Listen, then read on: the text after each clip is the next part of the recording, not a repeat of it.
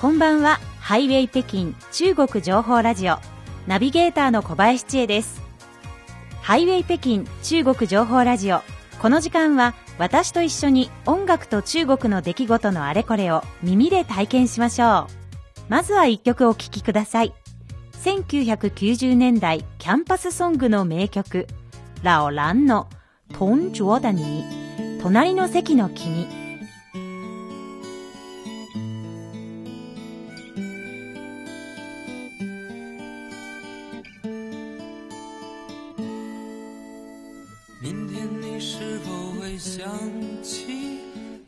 你写的日记？明天你是否还惦记曾经最爱哭的你？老师们都已想不起猜不出问题的你，我也是偶然翻相片才想起同桌。谁娶了多愁善感的你？谁看了你的日记？谁把你的长发盘起？谁给你做的嫁衣？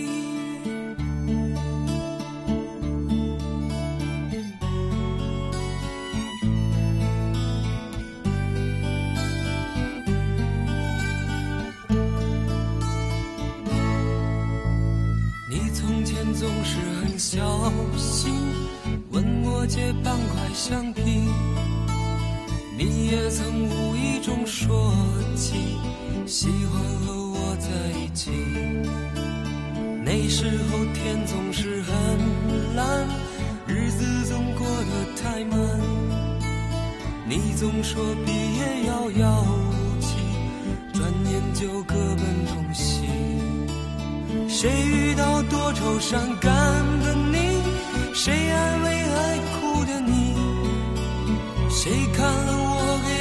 写的信？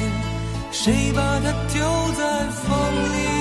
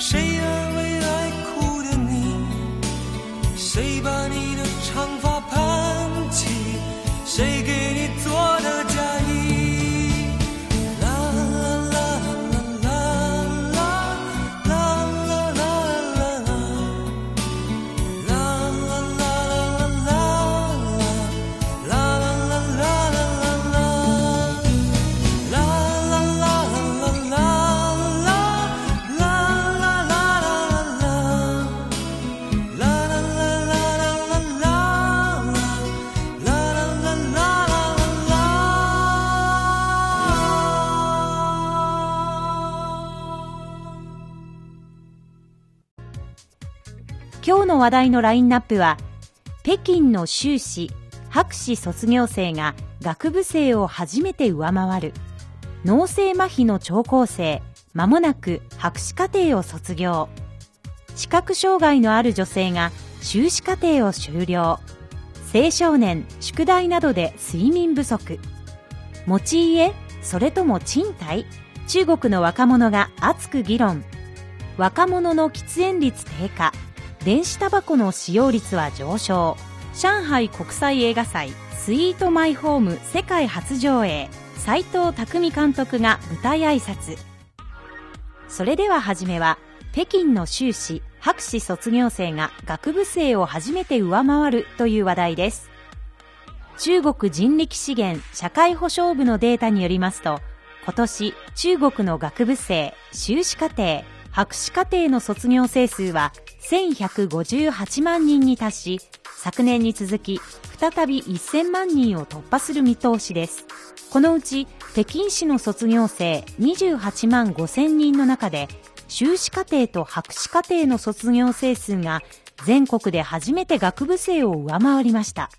教育と科学技術資源が最も集中している地域として北京には学位授与権を持つ研究型大学と科学研究機関の数が多く北京の修士課程の大学院生募集人数は全国の10%近くを占め博士課程の大学院生募集人数は全国の20%以上を占めています。教育資源が集中する北京で学部生と修士、博士課程の卒業生の数が逆転する現象が起きたことは、全国の修士、博士課程の卒業生が過剰になったことを示しているとは限りません。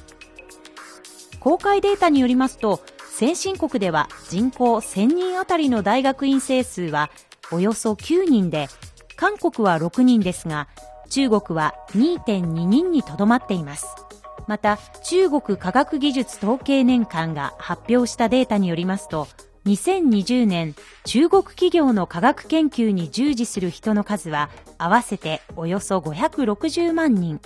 うち修士以上の学位を持つ人の数は42万人弱で全体の7.4%を占め絶対数も全体に占める割合も欧米の先進国を大きく下回っています。この視点から見ると中国の大学院生の規模は依然として着実な成長を維持する必要があることが明らかになりました。多くの学生が修士そして博士課程を選択する時代となっています。北京にいるからかなのか私の知り合いでも博士まで進む進みたいという人が少なくありません。一概には良し悪しは語れませんが社会人を経て今博士課程に進学した知り合いの男性が今は勉強がもう一番。一番大事なんだというふうに言っていて結婚は卒業後に考えると言っていたのが印象的でした。彼は卒業したら35歳を超えるんですが晩婚化との関係もあるんではないかと感じています。でも大学の先生になりたいと意気込んでいたのでやっぱり学ぶ人のことは応援したいですね。続いては脳性麻痺の聴講生まもなく博士課程を卒業という話題です。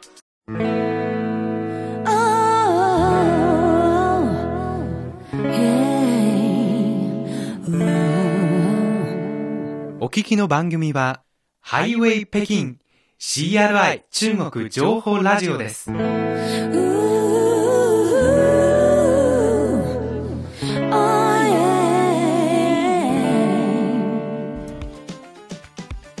甘粛省にある蘭州大学ではこのほど数学統計学院の博士課程の卒業生らが記念写真を撮るために運動場に集まりましたその中には卒業証書や学位を取得できない一人の聴講生の姿がありました。謝炎帝さんです。謝さんは生後すぐに脳性麻痺と診断され両手と両足が変形している上力を込めてゆっくりとしか話すことができません。中学卒業後に高校の授業内容は独学で身につけましたが大学入試では選択問題の回答を記入することしかできず記述式問題には対応できなかったので不合格という結果になってしまいました。知力の面では普通の人と変わらないのに受け入れてくれる大学はほとんどありませんでした。最終的に蘭州大学の数学統計学院が受け入れてくれましたが聴講生としての受け入れで学位授与や卒業認定はしないことが条件でした。入学した社さんは目で見て耳で聞いて頭脳を巡らして考えることしかできないため講義についていくことは困難でした。しかし学部で聴講した4年間を通じて教師は心を込めて社さんを指導しました。社さん自身も毎日他の学生の何倍もの時間をかけて勉強に励みました。社さんはこのようにして学部のすべての単位を修了した後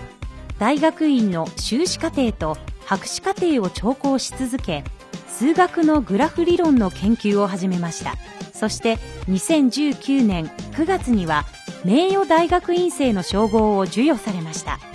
2017年には初めて国際的な学術誌で論文を発表しその後発表した論文2本が科学技術分野論文のデータベースである SCI に登録されました。このほどさらに論文を完成させ現在は口頭諮問の準備に全力を傾けています。謝さんが決めた人生の目標は数学界のホーキングになることです。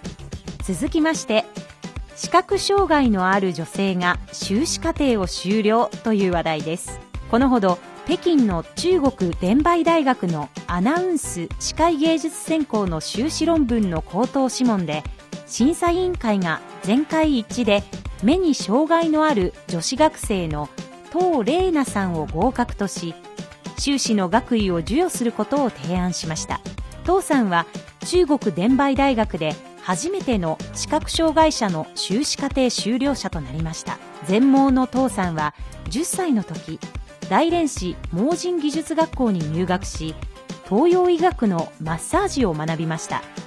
マッサージを学ぶことがこれからの唯一の生きる道だと教えられたことを覚えていると当時を振り返る父さんですが私たちはなぜ同じような人生しか歩めないのか。人生はこれからなのになぜ先に結果を言い渡されなければならないのかと困惑しました。しかし彼女は仕事以外の全ての時間を費やして勉強に励み知識で運命を変えようとしました。2006年偶然にも父さんはラジオの朗読に触れすぐにアナウンスの世界の虜になりました。22歳の時彼女は初めて列車に乗って北京に赴きアナウンスを勉強する道に進みました。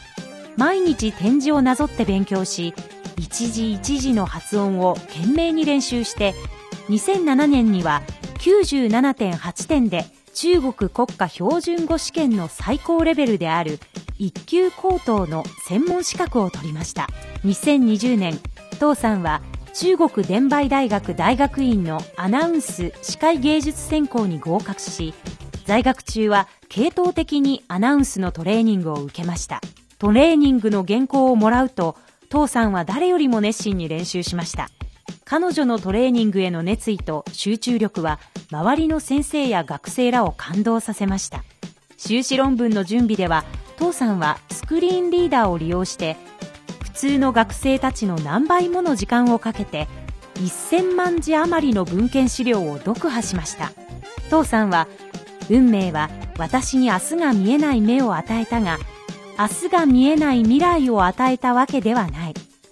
私は運命が与えた特別な計らいをしっかりと受け止めるつもりだと心境を打ち明けました。2本続けてハンディを克服して勉学に励んだ方の話題をお送りしました。人の何倍も努力し名誉大学院生の称号も手に入れた謝さん。目の障害を持ちながらアナウンスの専門資格を取得した父さん。本当に脱帽です。挑戦し続ける人の強さに励まされますし何が大事なのかを気づかされる人も多いかもしれません。続いては青少年宿題などで睡眠不足という話題です。中国社会科学院などはこのほど中国の青少年の健康に関する研究報告書を共同で発表しました。この報告書は WHO 世界保健機関の学齢期児童の保健行動を研究するための行動変容ステージモデルを採用し中国の実情と青少年の健康現状を結びつけて13の省直轄市に住む青少年を対象にアンケート調査を実施した結果をまとめたものです。調査結果によりますと中国の青少年の全体的な状況は良好ですが一部の学生には運動の時間や強度の不足睡眠時間の不足などの問題があるということです。運動に関しては中国の青少年が1週間に1時間以上の運動をする平均日数は2.5日です。一方で全く運動をしない人もおよそ10%いてネットサーフィンや宿題などで椅子に座る時間が長くなっています。睡眠に関しては中国の青少年の平日夜の平均睡眠時間は7.7時間で一般的な最低基準である8時間を下回っています。一方休日夜の平均睡眠時間は9.4時間と妥当な範囲内にありますまた中国の青少年は夜遅くまで起きている割合が高く午前0時以降に就寝する青少年の割合は6.3%に達し睡眠不足の問題が際立っています若い時は寝なくても全然問題なかったという人も多いかもしれませんが、やはり睡眠時間は大事です。体調不良や勉強への影響も大きいですから、しっかり休んで健康な青少年期を送ってほしいものです。続いてはメロディーの時間です。中国では6月末から7月初めが卒業の季節、別れのシーズンです。卒業生たちは通い慣れた学校を離れて親しい友人に別れを告げます。新しい人生に旅立とうとする今、しみじみとこれまでの思い出をかみしめていることでしょう。今日のメロディーの時間は卒業と青春に関する音楽をお送りします。それでは3曲続けてどうぞ。又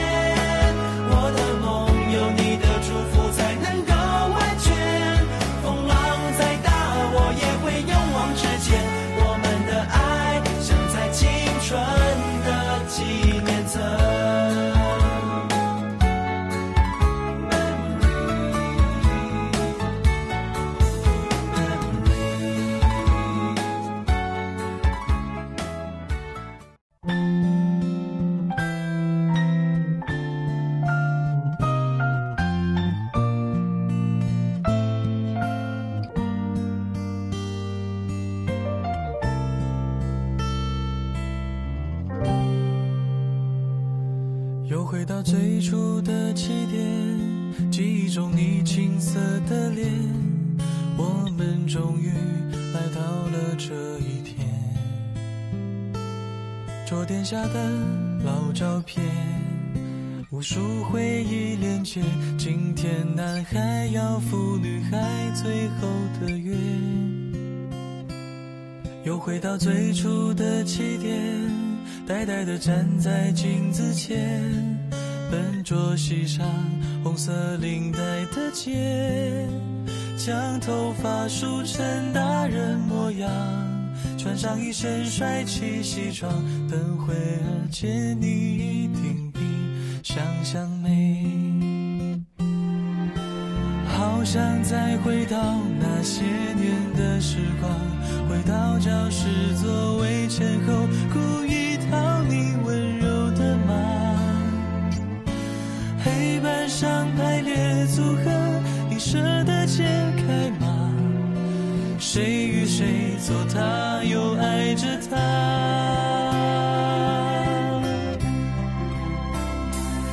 那些年错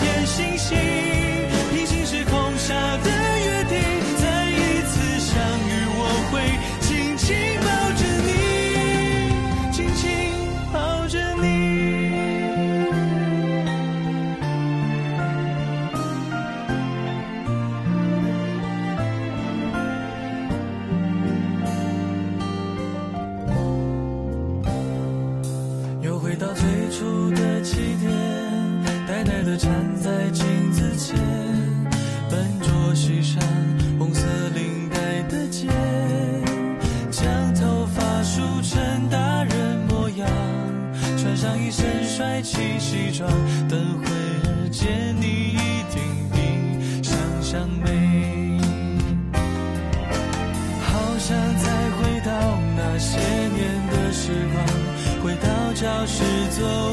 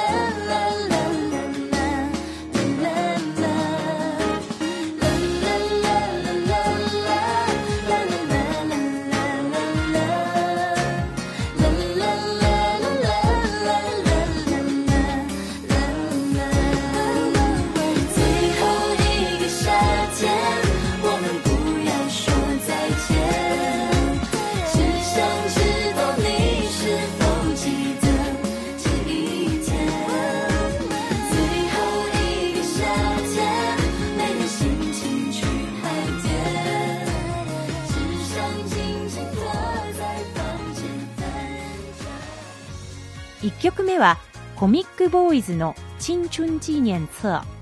青春アルバム。2曲目はフーシアの那些年あの頃。3曲目はチンシャーの最後一个夏天最後の夏でした。それでは引き続き話題をご紹介しましょう。続いては持ち家それとも賃貸？中国の若者が熱く議論という話題です。若者は生涯賃貸住宅を利用した方がいいかそれとも頑張って家を購入すべきかという話題がこのほど中国の SNS 検索ランキングで上位となっています。賃貸には不確定要素が多すぎてやはり家を買った方がいいと考える人がいます。一方数十年も住宅ローンを背負うのは大変だとしてむしろ生涯部屋を借りたいと正反対の主張を持つ人もいます。中国青年放射社会調査センターがこのほど35歳以下の1512人を対象に行った調査では結婚後にマイホームを持つ必要があるかどうかについて回答者の67.1%が必要だとし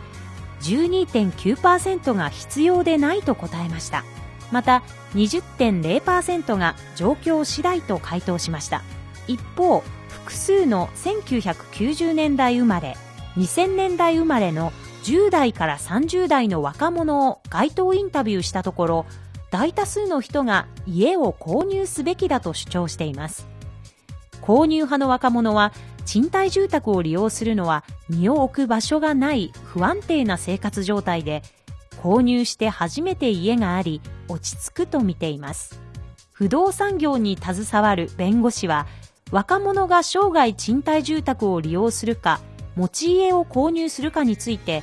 どちらが正しいかという標準的な答えはなくそれぞれメリットとデメリットがあり若者は自分自身の人生設計やニーズ経済力などを踏まえて総合的に検討すべきだとの見方を示しました。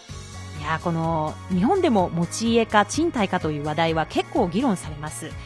マイホームというとやっぱり憧れですけれども私を含めていろんな場所を転々としている人には賃貸の方が安心ですしやっぱりそれぞれの生活スタイルに合わせて住宅スタイルも様々だと思います。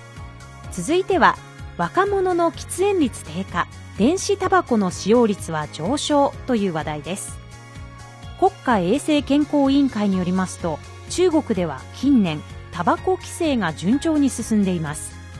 2018年には26.6%だった15歳以上の喫煙率は2020年には25.8%に低下しました。健康中国2030計画は価格税金法律などを通じてタバコ規制の効果を高め屋内の公共の場での完全禁煙を徐々に実現することを掲げています。また2030年までに15歳以上の喫煙率を20%に低下させる方針です。中国疾病予防コントロールセンターによりますと調査データは中国の若者の喫煙率はやや低下した一方で電子タバコの使用率は上昇しているということです。2021年時点では電子タバコを使用する青少年が16.1%で過去の調査よりもやや増加しました。思春期の若者が電子タバコを使用すれば注意力や勉強メンタルなどの面に影響を及ぼすという研究結果もあります。健康志向が喫煙者にも反映されているようです。中国でも公共の場で喫煙することは2014年に禁止されました。喫煙場所など日本ほど厳格ではありませんが以前に比べて喫煙者が減っているなというのはこちらにいると肌で感じます。中国も屋内完全禁煙を目指すということで日本でもそうですが喫煙者にとってはますます吸いにくい環境になるでしょう。それでは最後は上海国際映画祭スイートマイホーム世界初上映斉藤匠監督が舞台挨拶という話題です。斉藤匠監督が手掛ける最新作「スイートマイホーム」が6月17日9月1日の日本公開に先駆けて第25回上海国際映画祭で世界初上映を迎えました。映画上映後の舞台挨拶は事前に公開されていないため斉藤監督がシアターに登場した途端観客から割れんばかりの拍手が沸き起こり大歓声の人気ぶりを見せました。観客との交流の時間にファンからは「匠さんかっこいいドキドキすごくいい映画だった」壁ドンとは一味違う監督としての魅力を見せてくれた。サスペンスの発想が成功で味わい深い。繊細に描かれた映画だったなどたくさんの賛辞が贈られました。斉藤監督は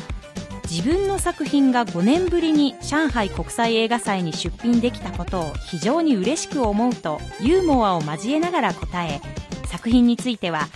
一見幸せに見えるものの中に世界の方々とつながれる何かストーリーがあるのではないか。このことをこの作品を皆さんと一緒に見て感じた。家族という共通言語は皆さんと僕とがつながれる一つの糸のようなものだと実感したと語りました。終演後上海国際映画祭で上映される10作品のチケットを買ったという来場者はこの映画は人気が高く販売開始わずか1分で売り切れた。いつも斉藤匠監督の作品に注目しているが今日のプレミアに出席するとは思ってもいなかったのでサプライズでとても興奮した。今後は映画祭だけでなく日本映画週間のイベントがもっとたくさん開催されより多くの中国の観客に日本映画を知ってもらいたいと話しました。上海国際映画祭でも日本人監督そして日本人監督の作品が非常に活躍していました。いやーいいですね。俳優でもおなじみの斉藤匠さん監督としても大活躍です。私も会場にいた観客が羨ましいですね。とっても私も見たかったなと思います。ハイウェイ北京中国情報ラジオお別れの時間がやってきました。最後にこの曲でお別れです。人気フォークディオハオメイメイの不说再见さよならは言わない。それでは皆さんまた来週。再见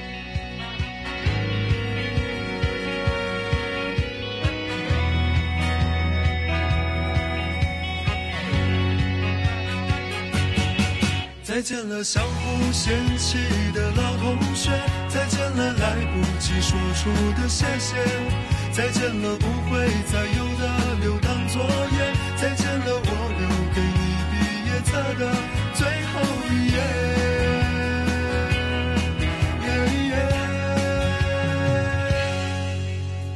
留在抽屉的纸条，是你越过谁和谁的画面。偷偷穿越的小说，背着老师家长读好几遍。几场恋爱，却像约伴娘伴郎的腼腆。青春发育那几年，还许着小孩干爹干妈的诺言。入学时想着毕业，毕业却因离开又一十年。那是几首流行歌，成了聚会 KTV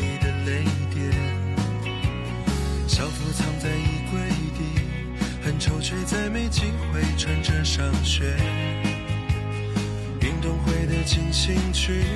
偶尔却比老情歌还让人怀念。再见了相互嫌弃的老同学，再见了来不及说出的谢谢，再见了不会再有的流淌作